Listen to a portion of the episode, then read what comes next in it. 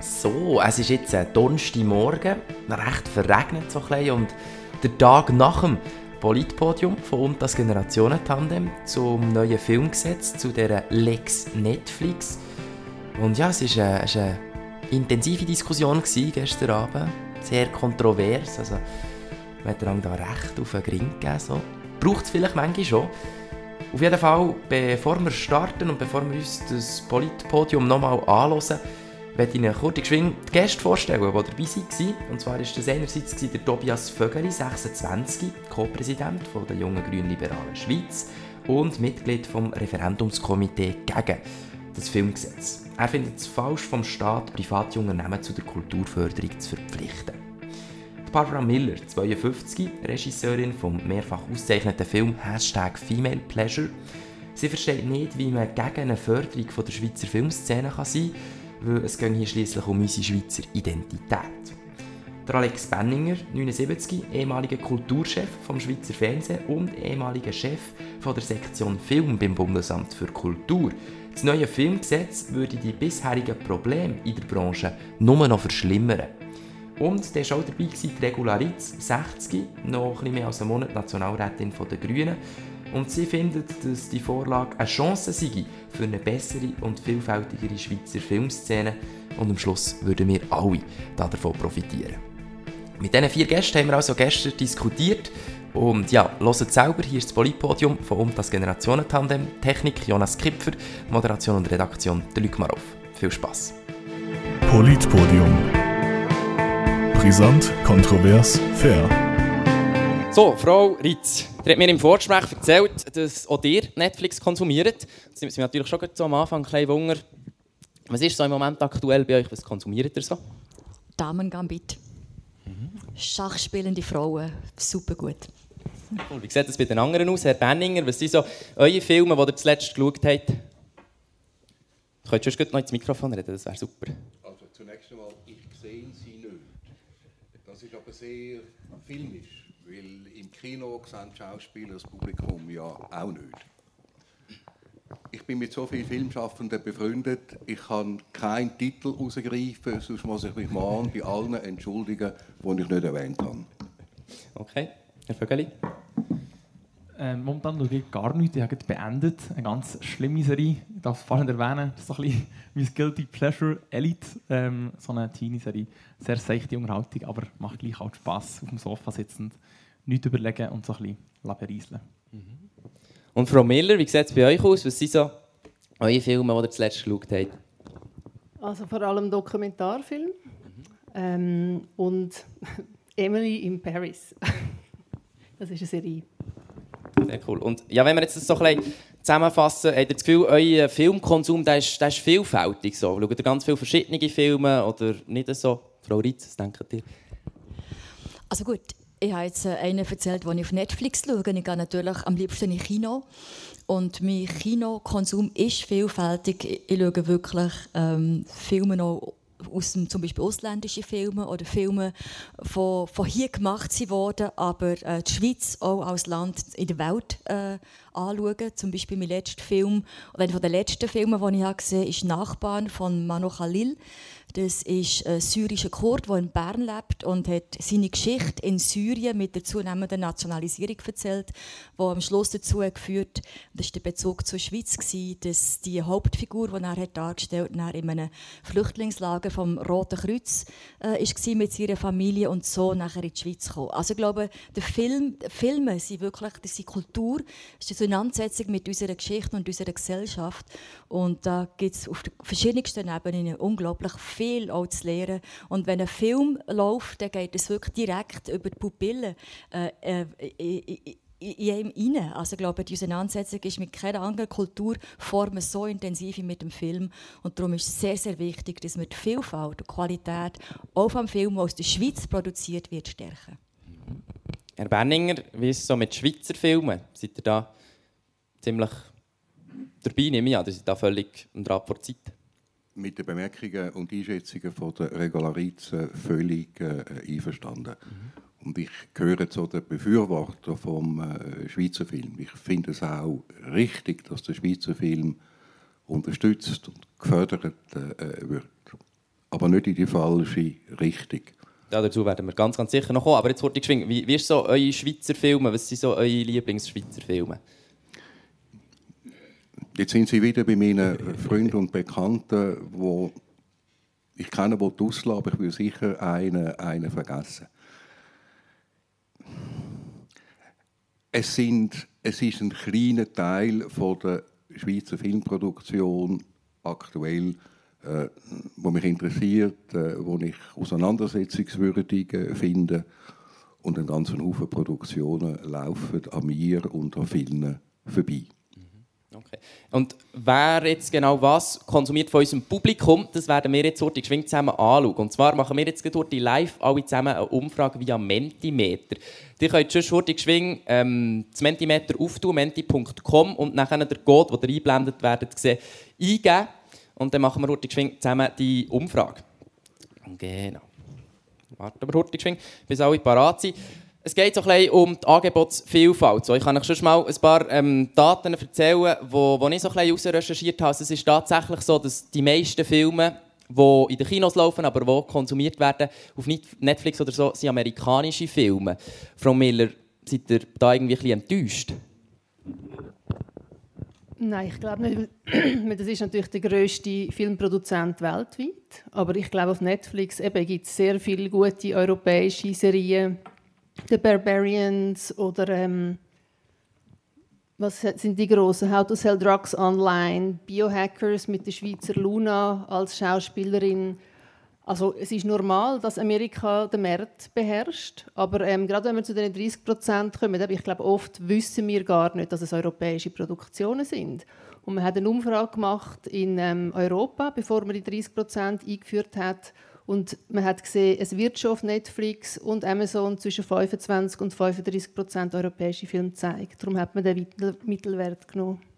Also wir schauen jetzt das Wort geschwingt mit allen zusammen an, die hier im Gymnasium Thun die Umfrage ausfüllen. Ähm, Regie könnt ihr das Wort geschwingt einblenden, dass wir dann auch das Resultat sehen von der ersten Frage. So, und jetzt muss ich da ein bisschen vorlehnen.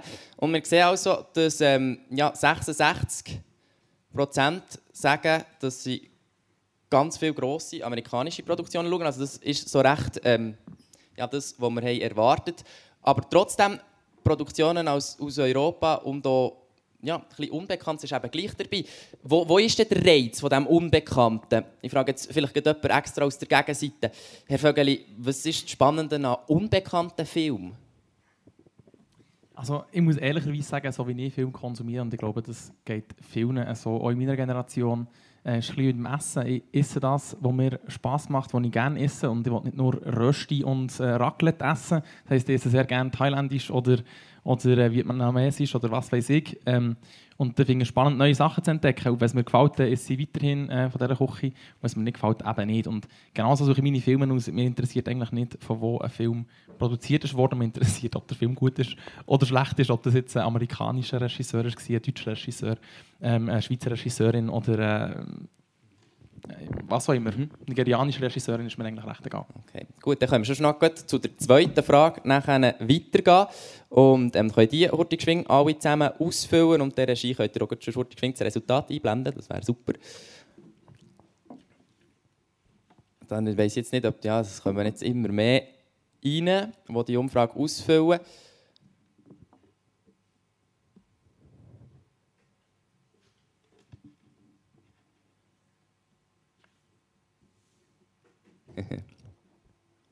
Also man kann, man kann sagen, es, es zeichnet sich das doch tatsächlich ab, dass niemand voll auf Mainstream abfährt. Das finde ich, ähm, ist ja auch schon mal ein Statement am heutigen Abend. Sehr schön.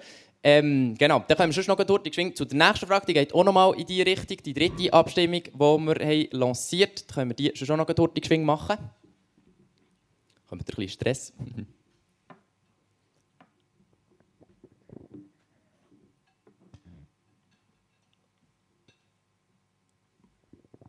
Also die Frage ist, ob es zu wenig oder zu viel oder genau richtig vielfältige Produktionen gibt auf Netflix. Und ich leite die Frage schon mal an Frau Ritz weiter. Was sagt ihr da dazu? Also ja, jetzt das ganze Netflix-Angebot angeschaut. Das war ein bisschen anstrengend, weil es sind über 3600 Serien, die angeboten werden in der Schweiz auf Netflix und über 1700 Filme.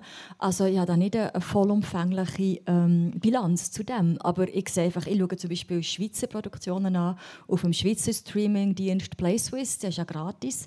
Also zum Beispiel die Produktion, die es hat Frieden, ich weiß nicht, ob ihr die Serie gesehen von der Jugend Jugend, jugendlichen Gruppen aus Buchenwald, wo sie nach Ende des Zweiten Weltkriegs, nach der Befreiung der Amerikaner, nachher in die Schweiz kommen und da drei Monate haben gelebt, bevor sie wieder sie weitergeschoben wurden. Also das ist jetzt etwas, was es auf Netflix nicht gibt, aber auf dem Schweizer Streamingdienst PlaySwiss, der gratis ist, weil man das mit den Gebühren zahlt. Also insofern, ich suche mir natürlich dort meine, meine Themen und ähm, meine Filme, wo, wo ich mich auseinandersetzen will, auch mit, mit der Welt, wie sie heute ist.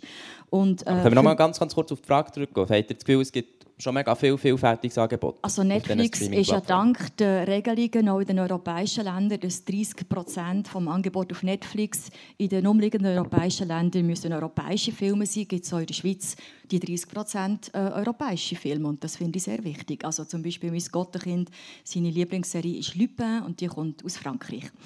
Sehr gut. Also wir werden da ganz, ganz sicher weiter diskutieren. Ähm, schauen uns aber jetzt noch heute das Ergebnis an, was das Publikum zu dieser Frage sagt. Können wir das auch noch heute geschwind sehen? Mhm, okay, das äh, nehmen wir glaube ich so zur Kenntnis. Ähm, das ist also ziemlich gut, so wie es ist. Sehr gut. Ähm, ja, wieso, wieso müssen wir jetzt eigentlich über das Ganze diskutieren, wenn es so schon gut ist, Herr Vögeli? Passt doch. Ja, und das Parlament ähm, auf Digitalisierungsfragen. Ähm, das alte Parlament muss man sagen, weil der Durchschnittsalter im Parlament ist 54. Äh, ja, das Parlament hat auf Digitalisierungsfragen wie oft einfach äh, ein altes Rezept vorgenommen und will ähm, analoge äh, ähm, Massnahmen anwenden für digitale Probleme. Äh, und darum diskutieren wir jetzt über das Gesetz, weil das Parlament das äh, so beschlossen hat. Das ist ja genau das Gegenteil. Also es genau tut man der Entwicklung, die es jetzt ja gibt, nämlich dass Streaming-Anbieter eigentlich die große Masse erreichen, auf die will man reagieren. Also es ist extrem modern.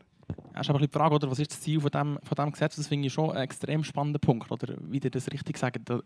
Jetzt sagt ihr, ja, es geht eigentlich darum, dass, dass Netflix man ein bisschen schröpfen aber andere argumentieren es gegen Kulturförderung. Also das eine ist Wirtschaftsstandortförderung, das andere ist Kulturförderung. Und da muss man sich schon irgendwie einig werden, hey, was soll das Gesetz eigentlich genau bezwecken? Und wenn es darum geht, dass Netflix äh, ihren Anteil soll leisten in diesem Land, dann bin ich absolut einverstanden.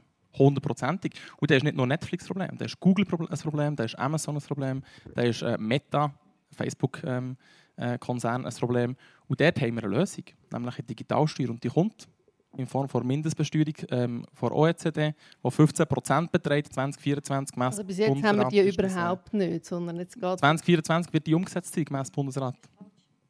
Das ist falsch, sagt Frau Ritz. Ähm, ich bin in der Wirtschaftskommission vom Nationalrat. Es gibt zwei OECD-Steuerreformen, die jetzt anstehen, die Harmonisierung wollen. Die, die umgesetzt wird bis 2024, ist Mindestbesteuerung für die globalen Unternehmungen, aber nicht die äh, digitalen Plattformen. Das ist der Pillar One, der kommt erst später, der ist im Moment blockiert. Und von dem her hat es überhaupt nichts miteinander zu tun.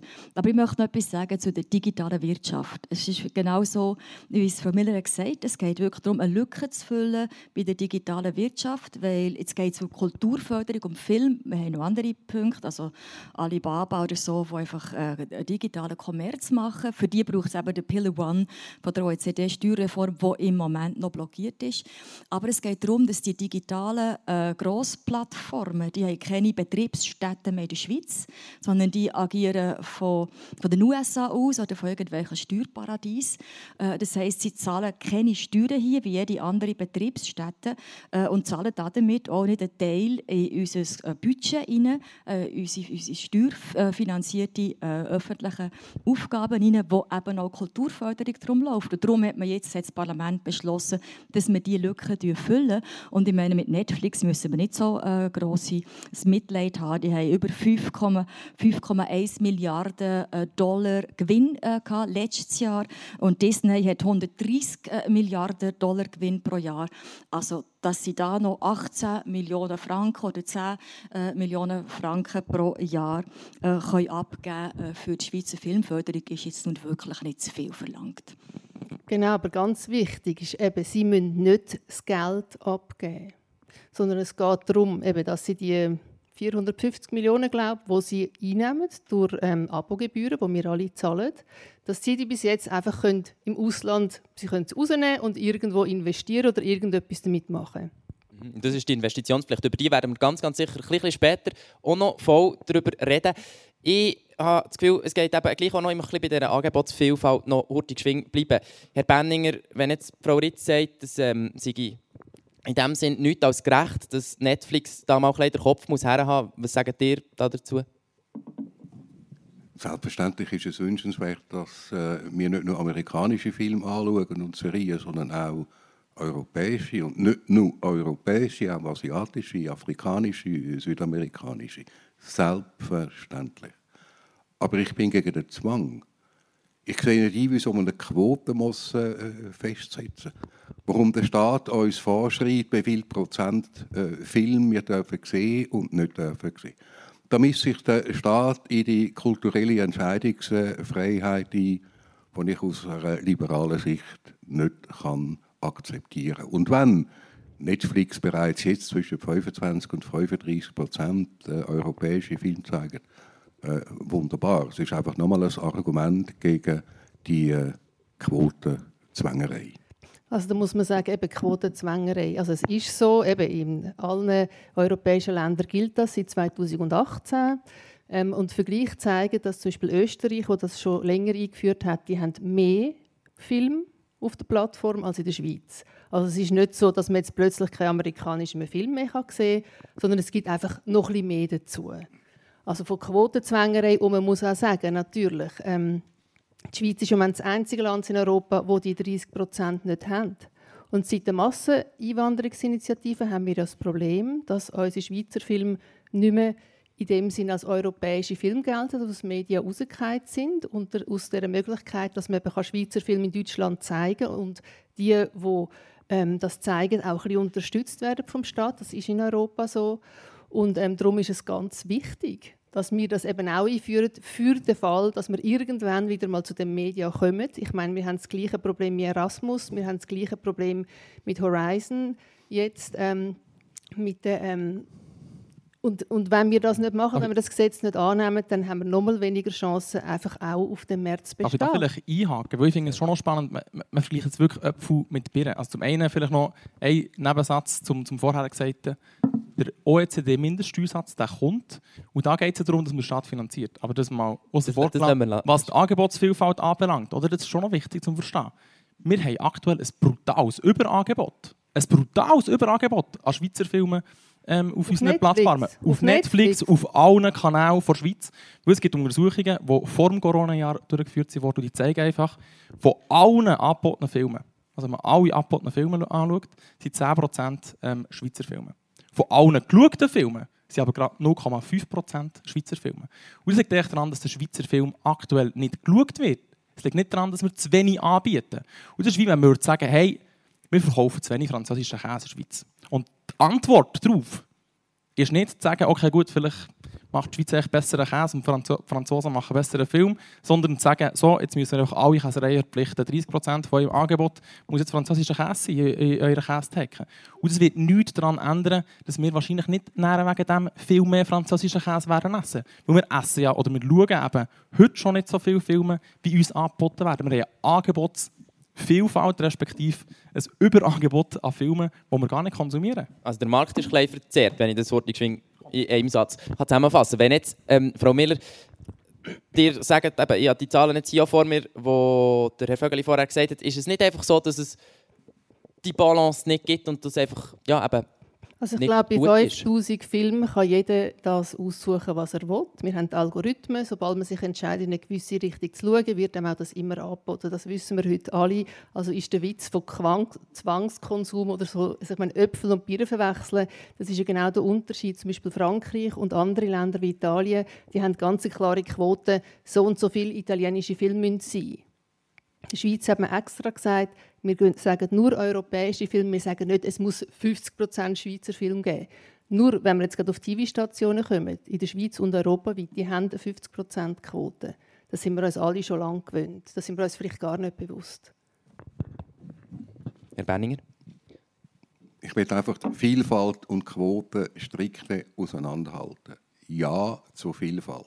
Aber sie muss auch etwas zu tun haben mit der Nachfrage. Hat ja letztlich keinen Film, äh, Sinn, Film zu zeigen, der nicht angeschaut werden. Aber ich begreife die Quote nicht. Und wenn andere Länder den Blödsinn eingeführt haben, ist das kein zwingender Grund, dass wir das in der Schweiz im autonomen Nachvollzug auch noch äh, einführen äh, tun. Aber Quoten haben in der Kultur nichts zu suchen. Ich will kein Theater, das eine Quote muss erfüllen nach Nationen. Ich will keine Buchhandlung, die das Angebot muss erfüllen äh, nach bestimmten amtlich, staatlich festgelegten äh, Quoten. Das ist absolut konträre Frontalkollision mit meinem Freiheitsverständnis. Es ist einfach ein bisschen, wie soll ich dem sagen, es ist so ein bisschen liberale Ideologie, was ihr da erzählt. Weil faktisch, wir müssen wirklich die Fakten anschauen. Faktisch ist so, wir haben es vorhin gehört, dass in 19 von 27 europäischen Ländern gibt es bereits die Quote, dass äh, die Streamingdienste, aber auch die, die, die nationalen Fernsehstationen müssen europäische Filme zeigen. Und das hängt damit zusammen, dass der Sog von den amerikanischen Mainstream-Medien so groß ist, dass wenn die Quote nicht da wäre, dann würde eben wirklich alles nur noch die, die, die grossen Blockbusters sein, die einfach mit einer bestimmten, auch kulturellen, ähm, kulturellen äh, Identität auch erzählt werden. Also das heißt, die Quote gibt es schon. Und Frau Miller hat es vorhin eigentlich sehr klar auf den Punkt gebracht, die Quote, dass wir sie in der Schweiz jetzt auch formell einführen mit dem Filmgesetz. Es geht ja nicht als um einen formellen Nachvollzug von etwas, was es schon gibt. Das führt dann dazu, dass sich die Schweiz wieder an dem europäischen Filmförderungs- und Kulturaustauschprogramm auch beteiligen kann. Und das bedeutet auch, dass man mehr Co-Produktionen hat mit den anderen europäischen Ländern zusammen, mit Polen, äh, mit Schweden, mit Dänemark, mit Frankreich, mit Spanien. Also dass das die ganz kulturelle Raum von Europa, wo wir ein Teil davon sind, mit einer sehr, sehr langen Geschichte, die jetzt übrigens äh, mit dem Krieg in der Ukraine ja auch die, die Spuren hat in unsere eigene Geschichte hinein, dass wir diesen Raum weiter bespielen. Und von dem her ist es ein Nachvollzug von etwas, was schon ist auf der formellen Ebene, damit die Schweiz eben, wenn jetzt ähm, ähm, Vögel unsere Filme nicht gefallen oder finden sie sie langweilig, die in der Schweiz produziert werden, damit man in Co-Produktionen auch in der Qualität kann investieren kann. Also es ist eigentlich total pragmatisch, eine einfache Geschichte. Ich weiß gar nicht, wie man äh, über das überhaupt so, eine, so ein Theater kann machen kann. Ich begreife umgekehrt ihr Theater, das sie nicht machen, wenn die Leute, wo sie machen, wenn die Leute frei wählen, welche Film das sie anschauen.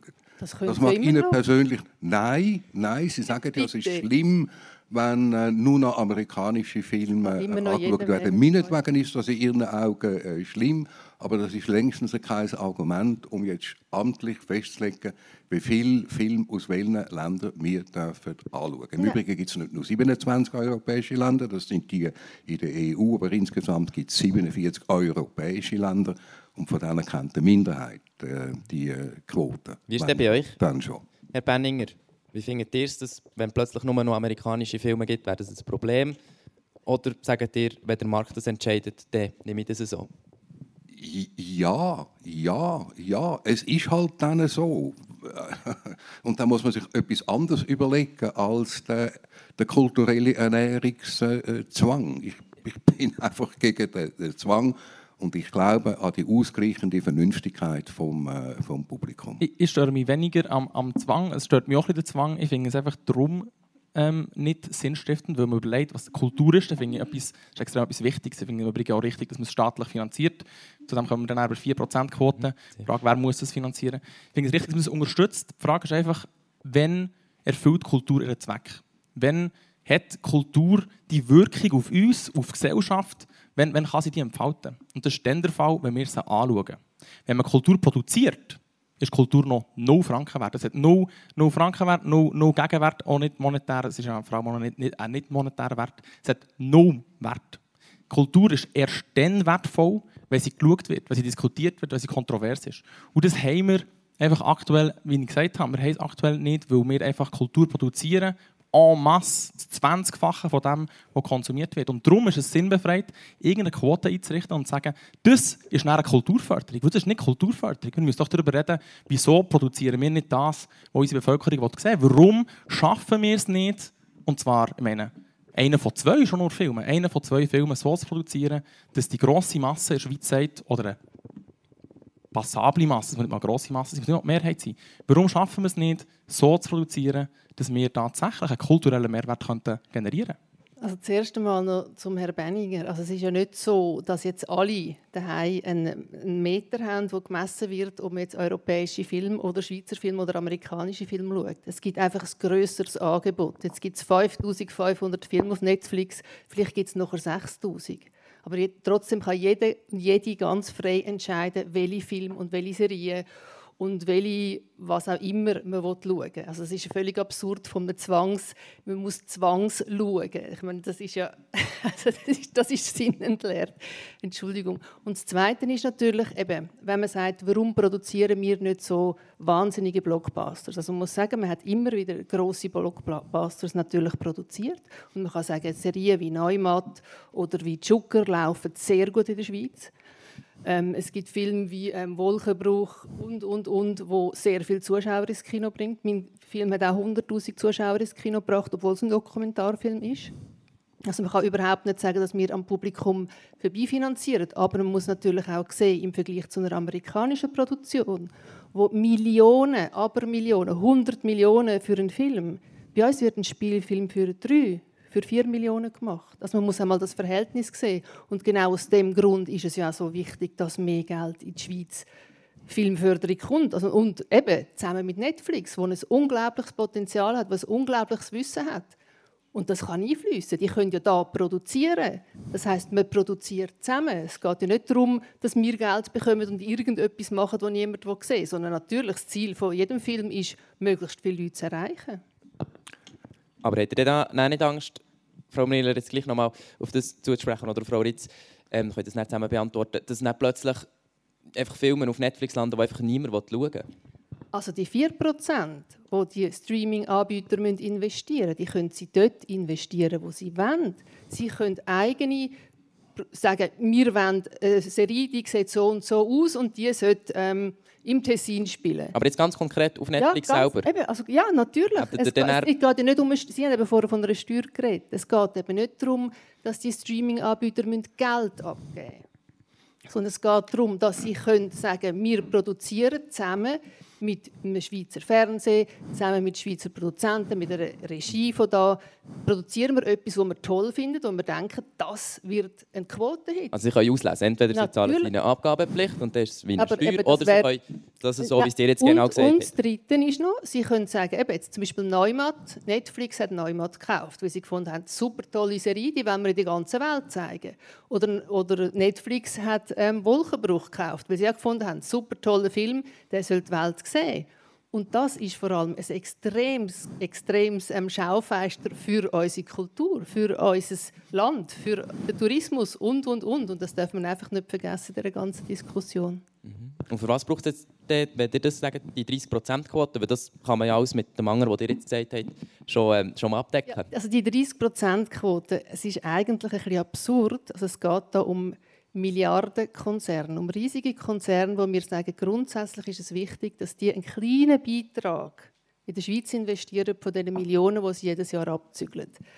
Und das ist eigentlich das Hauptthema. Die 30 Prozent, das ist ein Nebengleis, das überhaupt keine Rolle spielt, weil bis jetzt haben wir auch schon 30 Prozent europäische Filme auf Netflix und niemand hat es gemerkt und es schadet uns nichts.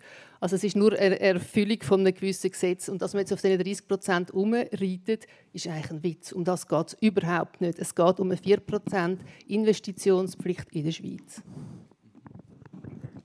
Sonst können wir heute mal Sind wir immer noch bei der kulturellen Zwangsernährung oder bereits bei der kulturellen Zwangsfinanzierung? Wir, wir, können, wir können schon mal, jetzt gleich mal den Wechsel machen. Also, Und zwar ähm, ich, können wir zum zweiten gehen, was ihr gesagt habt. Bitte schön. Sonst hätte ich gerne noch etwas, ja, ja. etwas gesagt. Es ist ein Kennzeichen von den Gesetzesbefürwortern, dass sie alles verharmlosen. Und nur die positiven Konsequenzen sehen, negative sehen sie nicht. Es wird verharmlost, es wird alles im leuchtenden Sonnenschein äh, dargestellt. Sie können den Zwang umschreiben, wie Sie wollen. Zwang ist Zwang. Und gegen das habe ich ganz entschieden etwas. Ich finde es schade, dass zu wenig Lyrik gelesen wird. Aber ich möchte keine Regelung, die sagt, wenn Sie einen Roman kaufen, müssen Sie ja gerade ein Lyrikbändchen äh, kaufen. Mhm. Und Sie sagen, 30 Prozent heisst ja nicht, dass wir 30 Prozent äh, schauen.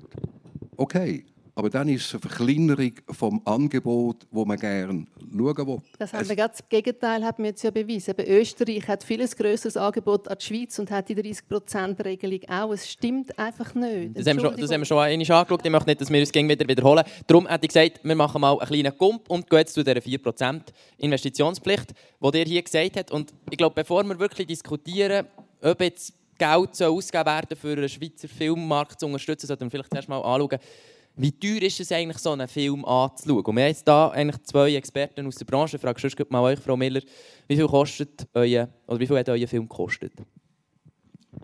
Mein Dokumentarfilm Hashtag Film Pleasure hat eine Million gekostet schlussendlich. Hat in fünf Ländern haben wir gedreht. Wir haben ähm, über zwei Jahre gedreht. Wir haben fast drei Jahre gebraucht, bis wir die Finanzierung hatten. Und wir haben ein Jahr geschnitten ist aber von dem her sehr ein teurer Dokumentarfilm. Normalerweise ein Dokumentarfilm in der Schweiz hat so, wenn es hochkommt, 400, 500'000 Franken. Also sehr, sehr ein kleines Budget. Weil eben Dokumentarfilme, die auf Netflix laufen, die haben immer so zwischen einer Million und zwei Millionen Budget. Herr Benninger, ihr habt sehr, sehr lange in der Kulturszene, auch in der Filmszene geschafft, unter anderem Chef der Sektion Film vom Bundesamt für Kultur. Wie beurteilt ihr es heute? Wie geht es der Schweizer Filmbranche? Wenn der Schweizer Film ein Sport wäre, dann äh, hätten wir in Peking vielleicht eine Medaille geholt. Und wenn das ein Sport wäre, gäbe es einen Aufstand in der ganzen Politikszene. Wir würden sagen, so kann es nicht weitergehen. Wir müssen schauen, ob wir die Sportförderung richtig betrieben haben. Wir müssen vielleicht Strukturen ändern. Wir müssen eine Generalüberholung machen und schauen, dass der Schweizer Sport besser wird. Genau das macht man im Film nicht. Man sagt, ah, der hat ein Problem, wir geben ihm mehr Geld. Das ist die einfachste und mentalitätsmäßig auch die billigste Lösung. In 60 Jahren Filmförderung hat noch nie eine Krediterhöhung zu einer Qualitätserhöhung geführt oder zu einer Kontinuitätsverstärkung. Mit einer Ausnahme. Das ist die Zusammenarbeit zwischen der SEG und dem Film. Das ist eine Zusammenarbeit, die auf Freiwilligkeit äh, beruht. Es ist eine Verhandlungslösung. Es hat lange gebraucht, bis sie vor 25 Jahren in Kraft treten ist. Sie wird periodisch angepasst. Das Fernsehen macht das freiwillig, immerhin im Umfang von 50 Millionen Franken. Und nochmal, wir reden miteinander, man versucht Probleme zu lösen, man versucht sich gegenseitig zu verstehen.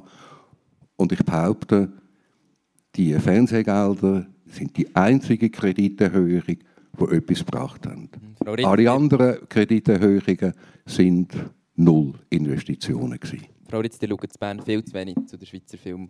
Wirtschaft. Es tut mir furchtbar leid, dass ich wieder muss, äh, Korrektur machen muss. Äh, ich bin im nationalen Parlament, ich kenne die Gesetze, ich bin auch bei der letzten RTVG, also Radio-Fernsehgesetzrevision dabei gewesen. und es ist eben nicht so, dass es eine freiwillige Kooperation ist zwischen Fernsehen und der Filmbranche, sondern äh, die Gebührengelder, die wir alle zahlen für das öffentliche Radio und Fernsehen, da ist Verpflichtung, dass 4% in Schweizer Film gesteckt wird. Und was man ja jetzt macht mit der Lex Netflix, wie die dem sagen, oder mit dem Filmgesetz ist, dass man sagt, dass eben die Streaming-Plattformen, die von den USA her senden, äh, äh, äh, wenn es jetzt nicht äh, Netflix ist oder Amazon Prime oder Disney, dass auch sie sollen für der Teil, wo sie in der Schweiz Wertschöpfung abziehen, wo wir äh, die Abonnementsgebühren zahlen, dass sie da auch sollen, wie das Schweizer Fernsehen und die anderen Fernsehstationen in der Schweiz, die 4% investieren. Und investieren heisst, und das ist jetzt eben ein Unterschied, ihr redet von der allgemeinen Filmförderung, die läuft, über Kulturgelder, die läuft weiter. Da kann sicher die Frau Miller dazu sagen, ob das gut läuft oder nicht. Aber es ist eben nicht das Gleiche, es ist etwas anderes. Netflix kann oder äh, Amazon Prime oder Disney kann mit diesen 4%, die sie vor dem Umsatz einsetzen mit Filmemachern in der Schweiz, mit Filmcrews in der Schweiz, mit der audiovisuellen Szene in der Schweiz eigene Produktionen machen. Und Frau Miller hat es vorhin gesagt, das Gleiche hat man zum Beispiel äh, in Deutschland gemacht. Also die erste deutsche Netflix-Serie, die man in Deutschland mit den gleichen Rahmenbedingungen gemacht hat, ist die Biohackers-Serie, ähm, die extrem erfolgreich ist. Also das ist eine Investition von Netflix in die Filmszene in Deutschland. Und sie haben eben eigene Schwerpunkte gemacht. Sie sind nicht im Rahmen von der bestehenden Filmförderung äh, sie sind unterwegs, sondern sie machen auch etwas Neues. Insofern gibt es mehr Konkurrenz. Also die klassische Filmförderung und jetzt neu die Investition von Netflix und jedem Liberalen müsste eigentlich das Herz äh, äh, lachen, wenn man so etwas hört. Es gibt quasi eine Konkurrenz äh, in der Produktion von audiovisuellen Inhalten in der Schweiz. Herr Vögeli, wie fest lacht euer Herz? Nicht, nicht extrem, weil man muss echt wie sagen, es ist, schon, es ist wirklich bestechend, oder? dass man wie auf etwas fokussiert bei diesem Gesetz und einfach alles andere bling ausblendet. Weil was nicht stimmt ist, also das, die 4%, excuse, ich will gerne ausreden, merci. Die 4% die gelten einfach nicht nur für Netflix und Disney Plus und Amazon Prime, sondern die gelten auch für sämtliche Schweizer TV-Stationen, die gelten für Pro7 Plus, die gelten für RTL Plus, die gelten für Tele Bern, die gelten für Tele Zürich, Tele Südostschweiz. Für all die gelten die 4% ähm, Quote ebenfalls. Und abgesehen davon sind auch Pornos mit inbegriffen. Also Pornos sind gemäss dem Gesetz mit erfasst. Auch dort muss man auf Pornoseiten die 30% erfüllen, wie es aktuell aussieht zumindest. Äh, und die 4% werden auch von dort erfasst, weil Pornoseiten sind Streaming-Seiten. Und da muss man schon überlegen, hey, haben wir da ein gutes Gesetz gemacht oder haben wir da ein bisschen Seich gemacht? Und natürlich ist die Absicht von diesem Gesetz, die Absicht von diesem Gesetz, das man im Parlament die war super. Die unterschreibe ich jederzeit von vollem Herzen und da lacht mein Herz, wenn es um die Absicht geht. Aber bei der Umsetzung hapert es einfach massiv, oder? Und das ist schon noch bestechend. Ähm, ich bin am Referendumskomitee. Netflix unterstützt uns nicht. No Franken, no Unterstützung. Weil Netflix sind die 4% tatsächlich, auf gut Deutsch gesagt, scheißegal. Die haben das Geld. Wer uns unterstützt, sind die privaten TV-Sender. Wer uns unterstützt, sind die regionalen TV-Sender, Tele Bern, Tele Zürich, Tele Basel, die eben sehr wohl von dieser 4%-Quote betroffen sind. Und die 4%, das ist nicht 4% vom Gewinn, was sie machen, was sie müssen abzügeln müssen. Das ist 4% vom Umsatz. Das heisst, wenn sie Ende Jahr ein Minus machen, also rote Zahlen schreiben, müssen sie gleich 4% von ihren Einnahmen zusätzlich abliefern. Und das ist massiv. Das ist vor allem darum massiv, weil sie eigentlich auch Projekte hätten, um ein Gegengewicht zu schaffen, zu Netflix zum Beispiel. Und wenn man dann ein Gegenprojekt lancieren will, wo wir von Gewinnmargen von so 2 bis 6 Prozent reden, dann ist es relevant, ob ich von diesen 2 bis 6 Prozent noch 4 Prozent muss abliefern oder nicht. Und das ist völlig kontraproduktiv. Das hindert Innovation. Das ist einfach, wie gesagt, ein bisschen die Side-Effects ausblendet. Also da wird wirklich Äpfel mit Birnen verwechselt. Also die 4% die gibt es schon seit ganz, ganz langem in der Schweiz, auch für alle Privatsender. Aber man muss sagen, bis jetzt ähm, hat man müssen über eine Million Umsatz machen, damit man hat müssen die 4% investieren Jetzt neu sind es 2,5 Millionen, wo man muss machen als Umsatz minimal. Plus muss man 10 Filme zeigen pro Jahr, was die meisten Privatsender nicht machen. Plus werden alle ausgenommen, die nur lokal ausstrahlen. Also der einzige Sender in der Schweiz, der davon betroffen ist und wo jetzt schon die 4% betroffen, also von dem Gesetz, das es schon lange gibt, betroffen ist, das ist 3 Plus. Das ist der allereinzige Schweizer Sender. Von dem her ist es überhaupt nicht so, dass die armen kleinen Lokale jetzt irgendwie geschröpft werden. Die kommen gar nicht in den Bereich von dem Gesetz. Und von dem her muss man sagen, Eben, CH Media hat unterdessen einen grossen, kann man auch sagen, einen grossen TV-Anbieter, einen grossen Medienkonzern geworden. Da gehören die alle drei. Und eben das einzige kleine Produkt, das davon betroffen ist, das bis jetzt betroffen ist, ist 3 Plus. Ja, CH Media ist zum Beispiel der Konzern, den wir mit Steuergeldern unterstützen, weil wir erkennen, dass Medienförderung brutal wichtig ist und Medien ein Defizitgeschäft ist. Und die gleichen Konzerne, wenn wir jetzt zur Kasse bitten, mit, mit bis jetzt 4 schon Prozent, gewesen, Moment, die mit 4 Prozent, doch mit jetzt 4 schon Prozent, glaub- eigentlich Staatsaufgabe ist. Und entscheidend ist, das stimmt, die 4 Prozent haben existiert. Aber der Punkt war, die 4 Prozent hat man bislang anders können erfüllen Nämlich indem dass die Sender einfach Werbung gezeigt haben. Werbung für Schweizer Film. Das ist jetzt geändert worden. Man hat das nämlich extrem verschärft, die 4%-Quote. Man hat gesagt, ihr dürft nur noch äh, bis zu einer halben Million anrechnen für äh, die 4%. Und man kann jetzt schon sagen, ja, das sind extrem hohe Quoten, man hat auch von Millionen, aber das ist einfach, und das müsstet ihr wissen, aber Fernsehen ist einfach ein teures Business. Nur weil ich teure Geräte kaufe, teure, teure Produktionen habe, heisst es noch lange nicht, dass die dann rendieren oder dass sich irgendjemand eine richtig gute Nase verdient. Wie gesagt, die Gewinnspanne Das im Schweizer klar. Film, im, im Schweizer Tele Television, also sprich auch bei Tele Bern, Tele Zürich etc., bewegt sich zwischen 2 und 6 Prozent. Zwischen 2 und 6 Prozent ist, ist äh, der Nettogewinnmarge. Das ist nicht wie im Migro und Go, wo, irgendwie da, wo wir von 30, 40 Prozent reden. Fernab. Fernab.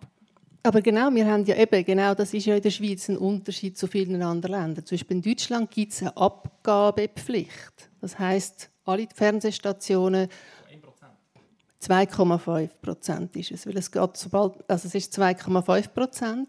Plus der Unterschied ist, ich meine, das Geld, das wird ja wieder investiert in etwas, wo sie können zeigen können. Also zum Beispiel Sky Switzerland, also Sky hat jetzt gesagt, okay, wir produzieren mit. Zucker ist mitproduziert worden. Das heißt, ähm, 3 Plus kann sagen, okay, wir wollen jetzt nicht alles dem Schweizer Fernsehen überlassen, sondern wir wollen zusammen mit Netflix ähm, einen Film produzieren oder eine Serie. Und, und, und. Es geht nicht darum, dass man muss Geld abgeben muss, sondern es geht darum, dass man das investiert. Jetzt und eben, man muss über 12,5 Millionen Umsatz haben, damit man überhaupt über die halbe Million drüber kommt, wo man dann vielleicht ein bisschen muss investieren Wir, wir, wir sind schon sehr, sehr tief drinnen in der Vorlage und es geht darum, wenn das Werbung sollte, ähm, eben angerechnet werden zu den äh, 4% Investitionspflicht oder nicht. Da streiten sich Geister. Ähm, Herr Berninger, wollt ihr noch ganz kurz etwas zu diesem Thema sagen? Wenn ich Ihr dürft es auch. Frau Miller und Frau Ritz äh, zuhören, wie schön diese Geschichte erzählen, dann äh, hüpft mein liberale Herz. Aber man muss die Geschichte vollständig erzählen. Es ist eine Abgabe. Ich rede jetzt nicht von Schutzgeldern, aber ich rede von Heimatschutzgeldern. Entweder geben die äh, Streaming-Plattformen und Fernsehanstalten 4% vom Umsatz in Schweizer Film äh, rein, auch in Jahren, wo sie einen Verlust er, äh, erreichen, oder sie zahlen die 4% im Bundesamt für Kultur. Das stimmt nicht. Doch, das ist so im Gesetz Nein, Ihnen das tut mir leid, Doch, doch, das, ist, stimmt einfach nicht. Nein, es ist, das tut mir leid, das muss ich unterbrechen. Das Bundesamt für Kultur bekommt keinen Rappen davon. Es wird in regionale Förderer oder in eine separate Stiftung, das ist in dem Gesetz schon so verankert. Es tut mir leid, das Bundesamt, das hat das Parlament verlangt, dass kein Rappen ans Bundesamt für Kultur geht. Also, entweder läuft es über das Bundesamt für Kultur in die Region oder es läuft direkt in die Region. Das ändert nichts. Es ist einerseits eine Investitionspflicht und es ist andererseits in der gleichen Höhe eine Abgabepflicht. Nein, es ist ja eben, wenn man investiert. Ja, aber die werden ja alle investieren. Ja, etwas investieren, Die das nicht gesehen wird. aber die davon, doch alle investieren. Ich meine, schaut ihr mal. Also in, Nein. in Europa, Nein. wir haben in Frankreich gibt es Nein. 26 Prozent Investitionspflicht. In Italien sind es 20 Prozent.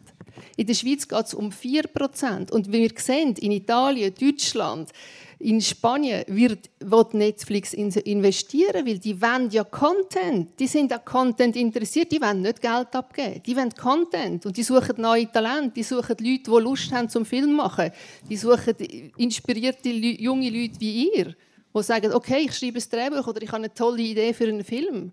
An dem sind sie interessiert. Und wenn es lokal verankert ist, also wenn es in der Schweiz produziert ist und sie bringen es raus in die Welt, dann ist unsere Kultur plötzlich auch, hat plötzlich auch ein Gesicht in der Welt.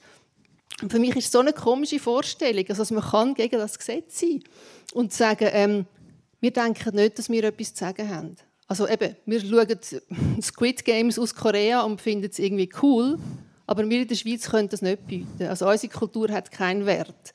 Wir wollen nicht, dass die Leute wissen, wie wir leben, die Leute sehen, wie cool das wir sind. Das finde ich so absurde Vorstellung. Liebe Frau Miller, wer schlechte Argumente hat, unterbricht immer den, der gerade redet. Wenn das so schön wäre, wie sie schildert, braucht es ja keinen Zwang. Dann könnte man das ja freiwillig machen. Einmal sind es 4%, einmal sind es 3%, einmal sind es äh, 7%. Und dass die in Schweizer Film äh, investieren müssen, ist zu weit gefasst.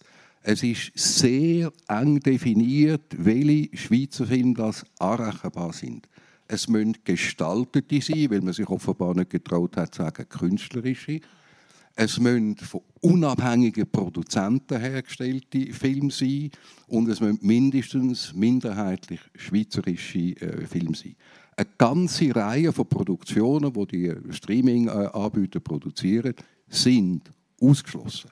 Also es ist eine sehr eng fokussierte, ich sage es halt nochmal, Zwangsabgabe. Nein, aber es, also es ist eine Investition. Es, geht, es können Auftragsfilme sein. Also Netflix kann einen Auftrag geben. Ich kann sagen, ich will, dass man in der Schweiz diese Serie produziert. Und dann wird sie in der Schweiz produziert. Und man muss natürlich sagen, wir haben im Moment einen enormen Wettbewerbsnachteil. Wie ihr euch vorstellen könnt. Also wir zahlen die höchsten Netflix-Gebühren, die es gibt auf der ganzen Welt, nämlich die 18 Franken. Europa zahlt zwischen 12 und 13 Franken. Und eben zum Beispiel in Frankreich muss man dann 26 Prozent von dem, was Netflix und Co. verdienen, müssen dort abgeben. Das heißt, sie müssen investieren. In Deutschland, in Spanien, überall in den Ländern um Europa, also um uns herum, gibt es die Investitionspflicht. Können wir das ganz kurz das heisst, nur schnell, kann ja. ich schnell fertig sagen? Mhm, sicher. Das heißt nur, dass sie natürlich das viele Geld, das sie in der Schweiz also verdienen, ins Ausland bringen, weil dort müssen sie investieren. Bei uns nicht. Kulturförderung im Ausland ist jetzt immer wieder so ein, Stichwort, das möchte ich sehr gerne aufgreifen. Herr Vögeli, was denken Sie so? Machen Sie es im Ausland besser als hier in der Schweiz? Kulturförderung oder Kultur? Kulturförderung. Okay, ich glaube, also was wichtig ist zum Verstehen, Kultur ist nicht gleich Film. Film ist ein Teil der Kultur und ich glaube, wie es, äh, Frankreich zum Beispiel, wo Feld geführt wurde, kann man ähm, filmisch nicht vergleichen mit der Schweiz. Frankreich hat eine extrem lange und starke Filmtradition innerhalb ihrer Kultur. Das geht zurück bis in 1895 rein, wo, wo das Grand Cinema entstanden ist in, in Frankreich und wir haben halt andere ähm, Schwerpunkte ihrer Kultur. Ähm, ich glaube, wir machen es nicht schlecht. Ich glaube, wir können uns verbessern. Wir zahlen ja jährlich 120 Millionen an staatlichen Geldern in die Filmförderung, nur Filmförderung. Stimmt ähm, dazu Natürlich stimmt das. Aber man kann mich auch mal ausreden. Ähm, und dazu kommen dann noch äh, andere, andere Gelder, zum Beispiel Stiftungsgelder, Lotteriefondsgelder ähm, etc., die da, da dazukommen. Für eine Branche, die jährlich einen Umsatz macht von 625 äh, Millionen. Also wir, wir finanzieren schon ein Sechstel von Filmkultur, das finde ich richtig, finde ich wichtig. Und wenn es darum geht, dass man sagt, hey, Netflix soll ihren Anteil leisten und eben Geld nicht abzügeln, dann finde ich das auch richtig. Aber dann finde ich das einfach nicht nur für einen Film richtig, dann finde ich das auch richtig für die ganze Staat Schweiz. Weil sie sind hier irgendwie ein Profiteur von unserem Staat, von unserem Sozialstaat hier, abgesehen davon. Und dann müssen sie ihren Anteil leisten. Und das funktioniert über eine Steuer und sicher nicht über eine irgendwie Abgabe für eine Mini-Branche, die irgendwie eine halbe Milliarde Umsatz macht, abgerundet ähm, äh, pro Jahr und eigentlich völlig irrelevant ist für, die, für die Wertschöpfung hier im Land. Weil wenn man ehrlich ist, was wirklich ähm, Effekt hat, sind Filme, die hier produziert werden, also sprich gedreht werden. Bollywood-Filme zum Beispiel haben einen extremen Impact auf die Tourismusbranche. Die haben einen Mehrwert generiert, der dann monetär gemessen werden können, respektive Arbeitsplatzgeschäfte hat etc. Mit dem neuen Filmgesetz muss nicht eine einzige Minute in der Schweiz gedreht werden und man kann gleich vom Millionentopf profitieren. Nicht eine Minute muss in Schweiz gedreht werden. Das Einzige, was passieren muss, ist, es muss ein Schweizer mehrheitlich beteiligt sein an diesem Film. Aber Standort ist egal. Mhm. Also geht das, Gesetz ist nicht ganz durchdenkt, nehme ich mal daraus. Frau Ritz, direkt natürlich nicht freut, wenn ich das sage. Ähm, darum bin ich sehr gespannt, was Sie da darauf wollen. Ja, es geht nicht um eure Freude nicht, es geht um Fakten. Also ich weiß nicht, ob der Herr Vögeli und der Herr Benning das gleiche Gesetz haben gelesen haben. Äh, ich bin im nationalen Parlament, wir haben lange über das Gesetz diskutiert. Es ist zum Beispiel wird unterstützt von der Mittepartei, die sagt, dass es eben auch ein grosser wirtschaftlicher Faktor ist. Wir haben hier grosse Filmindustrie, Audiovisuelle Industrie und überall dort, wo man Filme dreht, gibt es auch Geld für die lokale Wirtschaft. Also das ist jetzt für Sie ein Grund, das zu unterstützen. Oder die Grünliberalen, die Mutterpartei vom Herrn Vögeli, die sagen, mit dem Filmgesetz gibt es mehr Diversität und Innovation im Schweizer Film. Sie unterstützen das Filmgesetz. Und ich muss schon sagen, manchmal ist das nicht ganz, wie man unsere eigene Kultur, unsere eigene Identität so kleinreden kann. Also die Schweiz ist wirtschaftlich gesehen Nummer 18 von den Volkswirtschaften auf der Welt. Vom Bruttoinlandprodukt her, und ihr wisst auch, warum das ist, wegen dem Finanzplatz, wegen dem Rohstoffhandelsplatz. Also wir sind ein globaler Ries. Aber wenn man über die Schweizer Kultur redet, dann tut man wie so, als wären wir so das kleine Land hinter den sieben Zwergen mit den sieben Bergen. Dabei hat die Schweiz eine ganz grossartige Filmtradition. Also die, müssen, die, die sind jetzt halt in einem Alter, wo ihr das vielleicht nicht, nicht mehr so kennt. Aber zum Beispiel die Schweiz hat die absolut globalen, grossen Filme, die international sind beachtet wurden, über die ganze 68er-Bewegung gemacht. Also der Tanner, der Jean-Luc Godard und so weiter. Das sind internationale grosse Filme, die überall gezeigt wurden. Isabelle Huppert hat mit dem Film La Dentelière aus der Schweiz ihre Karriere angefangen. Wir haben einen absolut grossartigen äh, Film, der den Oscar gewonnen hat in, in Hollywood 1991, nämlich von Xavier Koller, «Die Reise der Hoffnung». Das war die Geschichte von einer kurdischen Familie, die auf der Flucht, ähnlich wie es heute jetzt der Frontex-Abstimmung ist, ist in die Schweiz gekommen, was sie da alles erlebt hat, die Not, das Elend. Also das ist ganz gross, ganz grosses internationales Kino. Und was ich nicht verstehe, beim Herrn Vögeli, jetzt hat er gesagt, ja, dann soll man die ganze Kultur so fördern. Aber eine Streaming-Plattform bietet jetzt halt nun mal Filme und Serien an und nicht Lyrik und Gedicht. Also insofern ist es ein zielgerichtetes Gesetz, äh, wo, wo mit den Branchen zusammen, mit den Fachleuten zusammen ist erarbeitet worden. Und wenn ich euch höre, habe ich das Gefühl, ihr habt ein anderes Gesetz gelesen. Mhm. Und wenn wir jetzt gerade da ähm, aufgreifen, ihr sagt, das ist ein zielgerichtetes Gesetz, das so funktioniert. Ich glaube, wir sind uns alle recht einig, wenn es darum geht, dass die Filmförderung in der Schweiz ähm, wichtig ist oder auch der Schweizer Film in dem Sinn ein Ansehen darf haben. Aber der Weg ist eben die Frage, immer wieder. Und Herr Benninger, wie würdet ihr jetzt sagen, ihr seid immer am Kritisieren, so, das ist nicht gut. So, was wäre denn euer Vorschlag? Wie kann man den Schweizer Film besser fördern? Um die Aufzählung von diesen Beispielen von der Frau Ritz bin ich äh, sehr froh. Es gibt eine schweizerische Filmtradition. Sie hat schon angefangen, wo es keine Filmförderung gegeben hat. Der junge Schweizer Film, die innovativste Phase vom, äh, vom Schweizer Film, ist ohne Bundesgeld äh, entstanden. Die Filme, die Sie aufgezählt haben, äh, von der Gruppe 5 äh, aus Genf, die international Furore gemacht haben, der Oscar-Gewinn von Xavier Koller. Zu diesen Jahren hat der Filmkredit einen Bruchteil von dem beträgt, wo er heute ist. Ich sage es nochmal. Die Höhe des Kredits hat mit der Höhe der Qualität nichts zu tun. Die Qualität entwickelt sich nicht entlang von Budget. Die Qualität entwickelt sich aus Begabungen, äh, wo sich entfaltet, wo in einem Umfeld, wo kreativ ist, äh, wachsen und gedeihen und blüht. Das sind zum Teil Zufälle, das sind äh, Fügungen. Da ist der Staat völlig machtlos, äh, da irgendeinen äh, Einfluss zu nehmen. Und heute wird das Geld nach widersprüchlichen, veralteten Kriterien verteilt. Es gibt fast für jeden Film eine Rolltreppe, die zu den Förderungen äh, führen tut.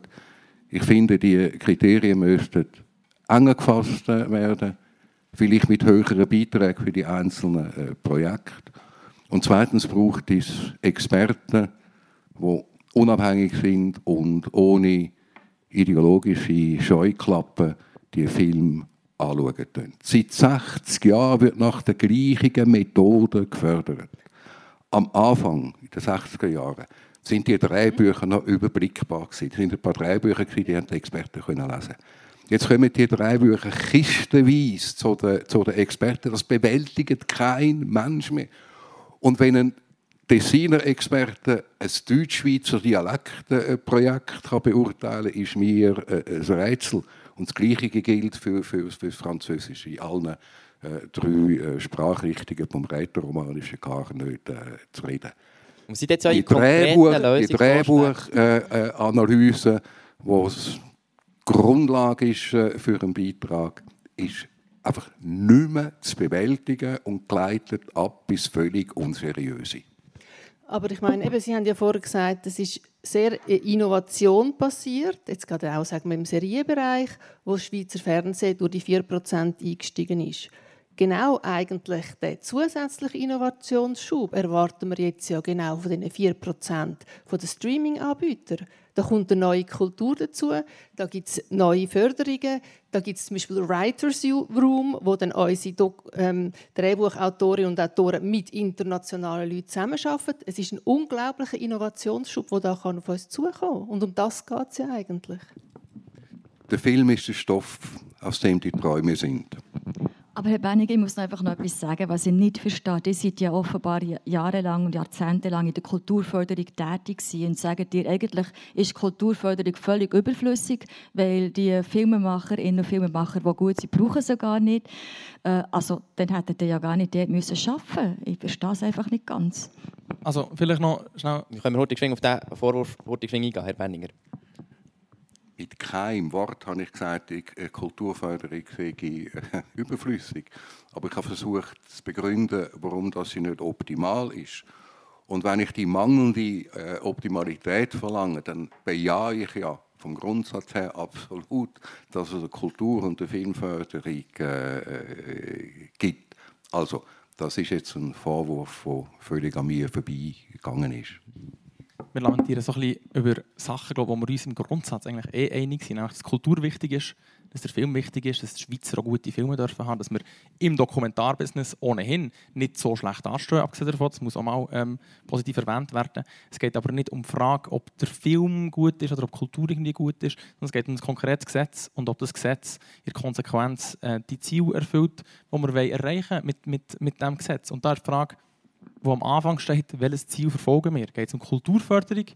Wenn das so ist, dann müsste man eben das Gesetz so umformulieren, ähm, dass man wie sagt, dann müsste zum Beispiel ähm, Schweizer Kultur irgendeiner Art fördern. Das heisst aber auch, dass zum Beispiel ein deutscher Regisseur sehr wohl einen Film kann produzieren kann, wo, wo einen Mehrwert, einen kulturellen Mehrwert äh, für die Schweiz hat. Zum Beispiel kann er zeigen, zum Beispiel kann er zeigen wie, das, äh, wie das, äh, die Schweiz aus äh, Sicht von einem Einwanderer äh, aus Deutschland ist oder was auch immer. Das sind, sind Sachen, die man könnte produzieren die aber nicht zugelassen sind in diesem Gesetz. Außer ein Schweizer mit Schweizer Pass oder Schweizer Wohnsitz profitiert auch noch ein bisschen davon, hat auch noch so seine, seine ähm, Finger im Spiel. Und das verkennt einfach komplett auch ein bisschen den Wert der Schweizer Kultur, weil die Schweizer Kultur lebt so ein bisschen vom, vom, von den ausländischen Einflüssen. Wir haben nicht so eine ureigene, mega starke Kultur, die einfach so entstanden ist und Pam, dann da gewesen, sondern wir sind, wir sind sehr multinational unterwegs. Das ist das Erste. Und wenn es darum geht, dass wir Standortförderung betreiben, was jetzt auch sehr, sehr oft aus Argument gekommen ist, je nachdem, was so ein bisschen Gegenseite sagt, tut man ja wahlweise das Argument ein bisschen anpassen.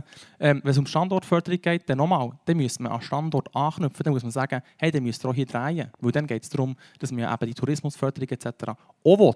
Also die ganzen wirtschaftlichen positiven Komponenten. Und der Artikel, wo das drin steht, möchte ich sehr, sehr gerne hören. Weil ihr vorhin gesagt habt, das ist gelogen. Das stimmt nicht.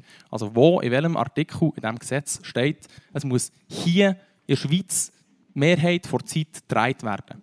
Gedreht werden. Nicht Schweizer mit Schweizer Wohnsitz. Weil es steht nämlich ähm, sehr wohl drin, Schweizer mit Schweizer Wohnsitz. Das sind alles ganz, ganz viele Details, die man glaub, noch ganz, ganz lang, lang könnte darüber diskutieren könnte. Ähm, es geht ein um, um, um einen Grundsatz. Nochmal, wie der, ähm, Herr Vögel hat jetzt gesagt, es, es schießt am Ziel vorbei. Es repräsentiert nicht die kulturelle Vielfalt. Was sagt ihr da dazu? Also eben kulturelle Vielfalt. Also man muss sagen, wenn man genau hinschaut, ähm, wie viel Geld in die Filmförderung fließt, sind das vom Bund her 39 Millionen und dann kommen noch die 4% vom Schweizer Fernsehen dazu, plus noch regionale Förderung sind wir bei 80'000. 80'000 für alle Filme und Serien, die in der Schweiz produziert 80 Millionen. 80 Millionen, Entschuldigung, ja, 80 Millionen. Und so viel bekommt es nur schon das Opernhaus Zürich. Also es ist unglaublich, wenn man von Kulturförderung redet. Also der Schweizer Film hat relativ wenig Geld und muss sich eben gegen die Grossen behaupten. Und gegen Länder, die eben Investitionspflicht in die eigene Kultur, in die eigene Filmförderung haben, die 20, 26 Prozent sind. Warum sollen wir unserem eigenen kleinen Filmkultur überhaupt noch schaden? Und es ist so. Also natürlich, wenn in der Schweiz Serien produziert werden, im Moment werden natürlich die Streaming-Anbieter vor allem in Serien investieren. Und was wollen sie? Das steht dann auch in ihrer Ausführungsbestimmung. Sie wollen lokale Produktionen, die eben zeigen, wie vielfältig Europa ist, wie vielfältig die Welt ist. Das interessiert sie, lokale Stoff. Darum haben sie auch Neumat gekauft. Weil genau das Schweizerische ja dort dabei ist. Herr Benninger? Also, Einfach damit Zahlen stimmen. In Schweizer Filmen laufen, wenn Sie alle Quellen zusammenzählen, 120 Millionen. Aber das ist mit Privaten. Das, Ja, das sind selbstverständlich, 50 aber das ist- Millionen ja, sind private Leute. Das hat doch nichts mit Staatsgeldern zu. Das sind Private, die investieren. Aber am Das Schluss kann man doch, aber das kann man doch nicht dazuzählen und sagen, das ist staatliche Förderung, weil das ist private Förderung. Das ist doch ein riesen Unterschied. Das zahlt nicht der Steuerzahler. Also der Punkt ist doch einfach, äh, wenn man Nein, Herr Benninger redet nur heute fertig. äh, ich muss immer zweimal ansetzen, weil ich unterbrochen werde. Äh, es spielt doch keine Rolle, ob ein, ob ein Filmschaffender Geld bekommt vom Staat oder von einer privaten Seite. Ich, ich finde es wunderbar, dass es eine ganze Reihe von privaten Stiftungen gibt, die den Film äh, äh, unterstützen. Das ist doch großartig und das kann man doch dazu zählen. Und die zweite Zahl, die nicht stimmt, was die SEG zahlt, sind nicht 4%, sondern das sind 3% vom äh, äh, Umsatz. Also einfach, da man immer so von Harmonisierungen redet, könnte man ja auch mal im Inland anfangen harmonisieren. Herr Vögeli, ihr hättet noch etwas sagen. Genau, also einfach nur, ähm, weil immer noch wieder zwei Länder erwähnt werden, die wo, wo, wo mehr Abgaben kennen, muss man noch vollständigkeitshalber sagen, 90 Prozent 90 der europäischen Staaten kennen keine oder eine massiv geringere Investitionspflicht. Das ist das Erste. Und das Zweite ist, wenn wir uns wieder einen Schritt zurück machen und überlegen, warum fördern wir Kultur und warum ist es etwas, was wir als Gesamtgesellschaft wie zahlen, dann ist es, weil die Gesamtgesellschaft von Kultur profitiert. Und wenn die Gesamtgesellschaft profitiert, finde ich, muss auch die Gesamtgesellschaft zahlen. Sprich, es müssen Steuergelder sein, die ich und du und wir alle zusammen ähm, zahlen, äh, solidarisch leisten, und wir sagen, hey, das ist eine Aufgabe, die staatlich ist und die ist wichtig. Und staatliche Aufgaben jetzt einfach an Private abdelegieren, weil die noch ein cooles Businessmodell haben und dann könnte man noch eins auswischen, weil die sind viel innovativer als wir, finde ich einfach einen völlig, völlig verfehlten und falschen Ansatz. Und es blendet einfach nochmal, oder? Es blendet einfach mega aus, wenn man die ganze Zeit von Netflix redet. Es geht nicht nur um Netflix, es geht auch um alle regionalen TV-Stationen. Und zu sagen, hey, die, die sollen jetzt nicht so tun und die tun euch nur dumm und das stimmt doch gar nicht. Ich meine, das sind Unternehmen, die wirtschaftlich rechnen und die unterstützen das Referendum auch finanziell massiv. Und die sind ja nicht dumm, wenn die tatsächlich nicht betroffen wären. Und die kennen ihre, ihre Buchhaltung, die wissen, wie ihre Pläne sind und die kennen auch ihre, ihre Zahlen. Wenn die nicht betroffen wären, die wären doch nicht so dumm und würden das Referendum unterstützen, was sie gar nicht betrifft. Es ist ein Punkt, es ist ein ganz kleiner Absatz in diesem Gesetz, den ihr immer wieder ansprecht. Ich möchte die Frage nochmal allgemein stellen, wenn es jetzt darum geht, um, um Filmförderung. Frau Ritz, die ist einfach zu wenig gut in der Schweiz. Nein, es gibt eine staatliche Filmförderung, die wird über, über Steuer, Steuergelder gezahlt. Und das ist für die gesamte Kulturförderung. Und da gibt es auf der nationalen Ebene, es gibt auf der lokalen, es gibt auf der kantonalen Ebene, eben das Zürcher Opernhaus, das ist erwähnt wurde. Das ist Kultur, die jetzt sehr stark vom Kanton Zürich auch finanziert wird. Und man muss einfach auch historisch sehen, es würde keine Kultur geben, wenn nicht Staaten, wenn nicht Fürstenhäuser früher hätten investiert in, in das Kulturschaffen. Und trotzdem sie viele Kulturschaffende haben immer am Hungertuch genackt. Also es ist nicht ein Business, wo alle reich werden damit. Aber es gibt einen Teil staatliche Kulturförderung. Und dann gibt es eben auch die, die Fernsehsender in der Schweiz, die öffentliche Subventionen haben oder die öf öffentliche Gebührengelder haben, die haben die 4%-Hürde. Sie müssen investieren 4% von, von ihrem Umsatz in die Förderung des Schweizer Film. Und es geht ja hier jetzt um Film.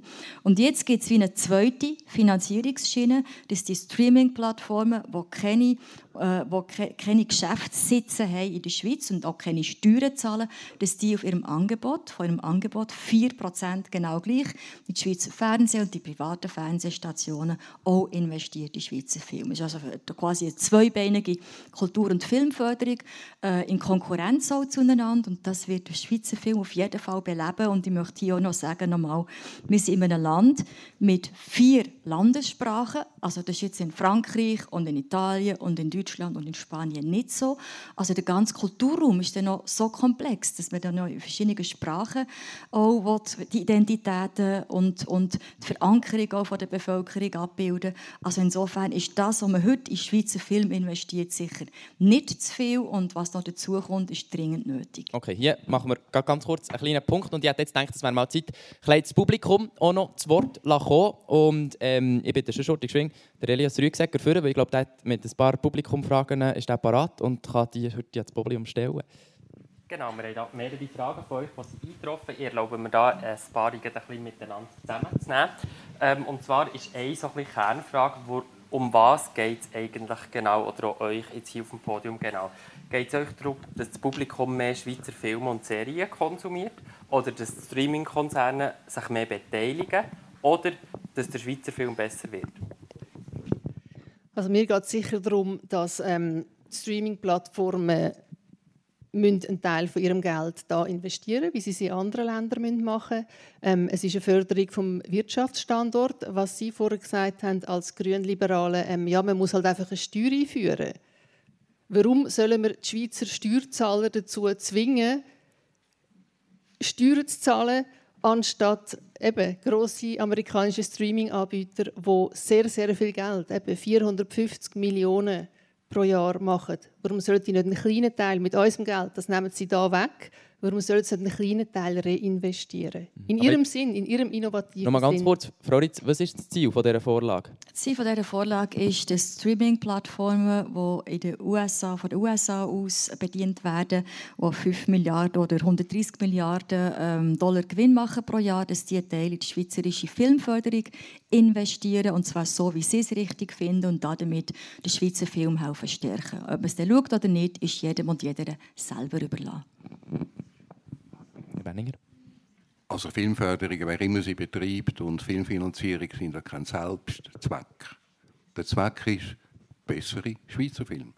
Und für das engagiere ich mich und darum bin ich überzeugt, dass das Änderungsgesetz in eine völlig falsche Richtung läuft. Mhm.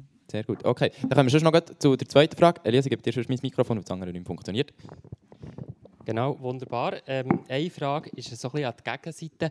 Ist es den Gegnerinnen oder der Gegner jetzt heute Abend äh, nicht ein bisschen peinlich, dass doch gesamtgesellschaftlich eher irrelevante Gesetze äh, überhaupt mit einem Referendum zu bekämpfen? Das ist schon eine Frage aus dem Publikum. Herr Vögeli. Ja, die Frage ist eben, ob es wirklich irrelevant ist. Ich gebe recht, wenn es tatsächlich nur um, um eine Filmbranche würde gehen, dann wäre es vielleicht tatsächlich nicht me mega relevant. Es geht aber nicht nur um Filmbranche, es geht um die Medienlandschaft, wie ich, wie ich es oft habe erwähnt. Man kann schon sagen, es ist ein kleiner Abschnitt in diesem Gesetz, aber es ist ein sehr relevanter Nebeneffekt, eine sehr schwere Nebenwirkung von diesem Gesetz. Äh, und nach der gescheiterten ähm, Medienförderung ich eigentlich nicht, dass unsere Medienkonzerne mit der neuen Abgabe ähm, noch ein bisschen mehr geschlachtet werden. Herr Benninger ich, äh, also, wenn man davon ausgeht, dass das Parlament hervorragend geschafft hat und jetzt ein Referendum erlebt und eine Referendumsabstimmung muss überstehen, das ist doch ein Beweis für die lebendige Demokratie. Das gehört doch dazu. Ist doch wunderbar. Kann man ganz klasse anschauen und nach den besseren Argumenten äh, suchen. Aber selbstverständlich können Sie das als Korrektur vom Parlament empfinden. Aber das sieht Demokratie vor. Es gibt die Korrekturmöglichkeit. Mhm. Okay. Ähm, da machen wir schon, schon noch mal einen Punkt aus der Zuschauerfrage und ich möchte jetzt mal noch bisschen lockerer werden. Es ist, es ist relativ trocken zum Teil. Darum jetzt einfach mal ganz kurz, Frau Miller, ihr ähm, arbeitet in der Filmbranche, habt ganz, ganz viel Einblick bekommen in die unterschiedlichsten Berufe, die es dort gibt. Was ist so eurer Meinung nach der spannendste Beruf, den man in der Filmbranche machen kann? Ich glaube, dass wirklich jeder Aspekt extrem spannend ist. Es ist unglaublich äh, lebendiges Konstrukt, einen Film zu machen. Es ist extrem viel Herzblut dabei. Äh, es ist ähm, sehr schwierig, das auch zu ähm, organisieren. Also eben, man muss sich vorstellen, es geht ein paar Jahre meistens, bis ein Film oder eine Serie steht. Es braucht viel Geld, es braucht eine extrem gute Organisation. Auf einem Set sind normalerweise 50 Leute. Ähm, es, also klar, ich mache Regie. Von dem her, das ist das, was mich am meisten interessiert. Warum? Ähm, vielleicht schon auch, weil mich die Verantwortung interessiert und weil ich halt interessiert bin. Also ich bin eigentlich Juristin und habe mich dann nach dem Studium entschlossen, in den Filmbereich zu gehen. Ähm, weil ich das Gefühl hatte, also meine Motivation ist eigentlich, ich habe mich für Gerechtigkeit einsetzen und ich habe das Gefühl als Juristin, vor allem wenn ich jetzt über den Wirtschaftsbereich gehe, ähm, ja, unterstütze ich irgendwelche Leute Geld zu verdienen, aber ich kann mich viel zu wenig für das einsetzen, was mir am Herzen liegt. Und darum versuche ich Geschichten zu erzählen, die die Leute berühren, die Tabu brechen, die ähm, ja, etwas zu einer Verbesserung der Welt beitragen. Und darum, jetzt im Dokumentarfilmbereich ist es natürlich so, als Regisseurin kann man das dort am besten machen. Aber natürlich in einem Spielfilm braucht es so, so viel Leute. Und ich glaube, eben, es ist interessant bei jedem Job, sogar wenn man Kabelträgerin oder Kabelträger ist, dort mal reinzuschauen. Mhm. Herr Werninger, ihr ähm, seid ganz, ganz lang in der Kulturbranche und auch in der Filmbranche selber tätig. Sie haben schon gesagt, es ist nicht optimal, wie sie im Moment ist. Vielleicht gleich so zwei, drei positive Geschichten. Was ist das Schöne an der Filmbranche? Wir haben jetzt die emotionale, gute, richtige Beschreibung gehört vom äh, Filmberuf. Ich mache noch eine statistische Beschreibung von der Filmrealität. Die bedeutenden Filmschaffenden, ein Freddy Maurer, ein Alain Tanner, ein Claude Goretta, ein Rolf Lissi und und und, haben zwei Drittel von ihrem aktiven Berufsleben gebraucht, um Geld zu suchen.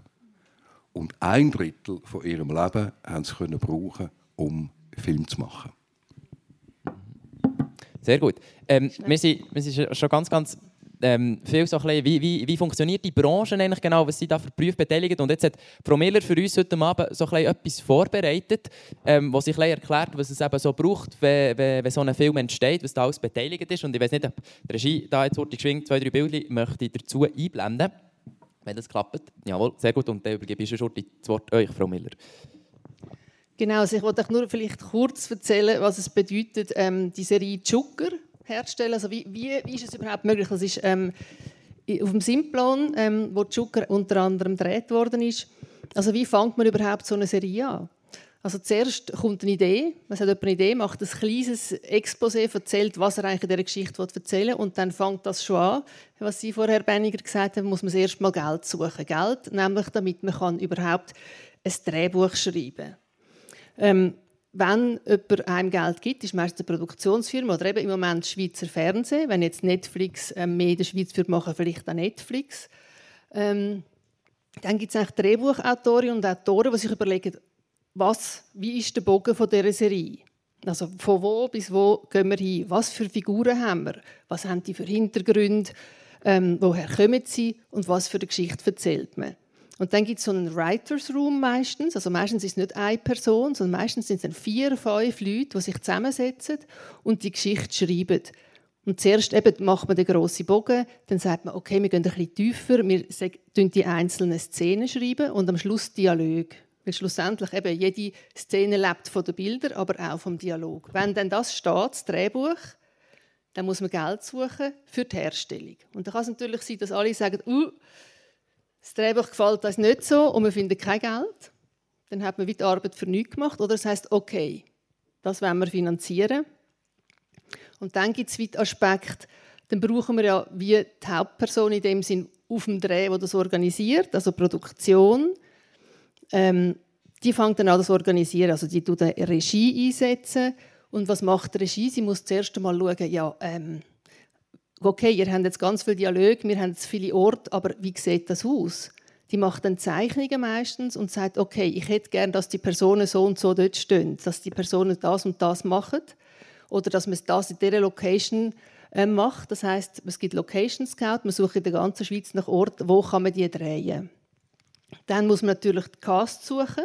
Das heißt Schauspielerinnen und Schauspieler. Regie probt dann auch mit denen, tut die Szene versuchen umzusetzen, aber noch im Trockenen, also noch nicht jetzt auf dem Simplon oder so. Ähm, dann wird Crew organisiert. Das heißt, alle, die mitschaffen, eben, das sind meistens so zwischen bei einem Spielfilm in einer 30 bis 50 Personen. Die muss man dann verpflichten für die Zeit. Dann die ganzen Techniker. Ähm, Kamera, Ton, Licht, ähm, Ausstattung, ähm, Maske, Kostüm, dann die ganze Technik. Muss natürlich auch wieder in der Schweiz gemietet, jetzt bei, der, bei Zucker zum Beispiel. Und dann die ganze Logistik, muss man sich überlegen, ja, also die 50 Leute, äh, wo ist denn das Hotel, wo wir schlafen? Wie essen wir? Wie kommen wir an die Drehorte her? Und dann zum Beispiel ähm, jetzt gerne das Dispo einblenden. Also so sieht es dann zum Beispiel aus. Ähm, das ist jetzt die Disposition, die man gemacht hat, also einen ganzen Plan, wenn man jetzt auf dem Sintplan drehen. Das ist, das ist im Schneesturm. Man sieht zwei bis minus, minus 2 bis minus 5 Grad. Man sieht, ähm, dass sehr viele Leute involviert sind, dass man sich jedes Ding muss überlegen ja, die Schauspielerinnen und Schauspieler, ja, wo tun wir denn die ähm, es hat äh, Szenen mit Leichen gehabt, also wo werden die irgendwie so aufbereitet, dass aussehen wie Leichen? Was muss man genau ähm, für, für Sachen aufs Gesicht tun? Wie tut man die Kamera herstellen? Und für das gibt es die ganz verschiedenen Berufe. Eben Kamera, Licht, Ausstattung, das ist die Person, wo eigentlich das Set organisiert, wo dann sagt, ah, da hinten hat es noch einen Schneemann oder, oder eben irgendwie Blutspuren dann ähm, Kostümdesignerin, die überlegen sich, was die Leute an, wie muss Brille sein. Dann gibt es jemanden, wo dazu, das heißt Script, die ist zuständig, dass, dass eben genau das nicht passiert, dass zum Beispiel in der Szene vorher jemand ein rotes T-Shirt hat und in der nächsten Szene ein blaues, sondern dass es eben eine Kontinuität gibt, Continuity. Ähm, es ist also wirklich eigentlich ein sehr ähm, ein grosser Aufwand, den man muss betreiben muss und jetzt bei Zucker haben sie zum Beispiel pro Tag, also da eben ist man am Morgen um 5 Uhr aufgestanden, hat bis am Abend um 5 Uhr gedreht und hat 5 Minuten pro Tag müssen produzieren. Das ist relativ viel. Das Budget war relativ klein, also der ganze Zucker, die erste Staffel, hat 3 Millionen Budget gehabt. Und eben, das heißt dann aber zum Teil auch, eben, dass man wie im Schneesturm draußen steht, damit es wirklich auch authentisch wirkt und damit es eine Stärke hat. Und, und eben die 50 Leute sind dann dort rum und versuchen das Beste zu geben. Also es ist manchmal auch fast unmenschlich. Mhm. Noch, nur noch ganz kurz, mhm. nachher höre ich auf. Ähm, was wir nicht vergessen dürfen, nachher hat man das Filmmaterial, dann muss das geschnitten werden. Ähm, es muss, meistens muss der Ton noch neu gemacht werden. Man kann sich vorstellen, da oben, ähm, eben, zum Beispiel, dann gibt es noch Special Effects oder ähm, Ganz oft ist der Ton dann zum Beispiel nicht so gut bei Spielfilmen, wenn man jetzt in dem Schneesturm dreht. Das heißt, man muss im Studio dann nachher nochmal den Ton aufnehmen und am Schluss geht es dann eigentlich raus und man versucht, das Produkt möglichst gut zu platzieren, damit es möglichst viele Leute sehen. Merci viel, viel mal. Ähm, danke vielmals, sehr, sehr bereichernd gewesen. Es noch eine Frage so an Politiker, die jetzt vielleicht da nicht ganz, ganz so viel zu dieser Thematik sagen. Ich habe mir so eine Frage überlegt. Politik und, und Film oder Politik und Schauspiel, was hat das alles so für Gemeinsamkeiten, Frau Ritz? Ja, man sagt ja, dass in Politik heute immer mehr die Show zählt. Da muss man ja nur ein bisschen zum Beispiel zum Herrn Trump schauen oder wo immer, das so sehr eng verbunden ist mit dem Showbusiness oder mit der Filmindustrie oder mit dem Fernsehen. Für mich ist das eigentlich falsche Entwicklung, weil ich glaube, letztlich geht es um sehr solide, seriöse Lösungen, die wir müssen finden für Probleme. Und das ist jetzt sicher das nicht das Wichtigste von unserer Welt im Moment. Äh, und das macht man eigentlich auch zusammen, parteiübergreifend. Und es ist weniger Show, sondern das ist Vertrauen, Gesprächskultur und vor allem sachliche Kompetenz. Und um das soll es. Ich hoffe, dass wir die Politik aus dem Showbusiness rausholen und dafür mehr investieren in wirklich guten Film. Herr Bögeli? Das kann ich unterstreichen und leider hat äh, Regula jetzt mein, mein Beispiel genommen. Aber äh, ich würde sagen, was wir auch noch gemeinsam haben, wahrscheinlich ähm, für einen positiven Aspekt auch noch hervorzustreichen, ist, ähm, dass es extrem viel Spaß macht grundsätzlich. Ich glaube, Politik macht auch Spaß. Ähm, man kann etwas verändern und man macht einen Unterschied. Also, indem man zum Denken anregt, zum anderen also im Film vor allem vielleicht äh, eben zum Selbstreflexion äh, stärken und in der Politik halt tatsächlich auch äh, Gesetze, die man ändert. Äh, und das finde ich etwas extrem Wichtiges, weil im Endeffekt äh, determinieren die Gesetze auch, wie wir, wie wir alle leben. Und darum mhm. äh, hat es dort schon auch Parallelen. Gesellschaftsrelevant. Sehr cool. Wir machen schon noch eine Torte geschwingt. Äh, letzter Turnus zum Schluss. Wir fangen da mit euch, Herr Benninger. Was ist euer Lieblingsschweizer Schauspieler? Er sich auch nicht entscheiden.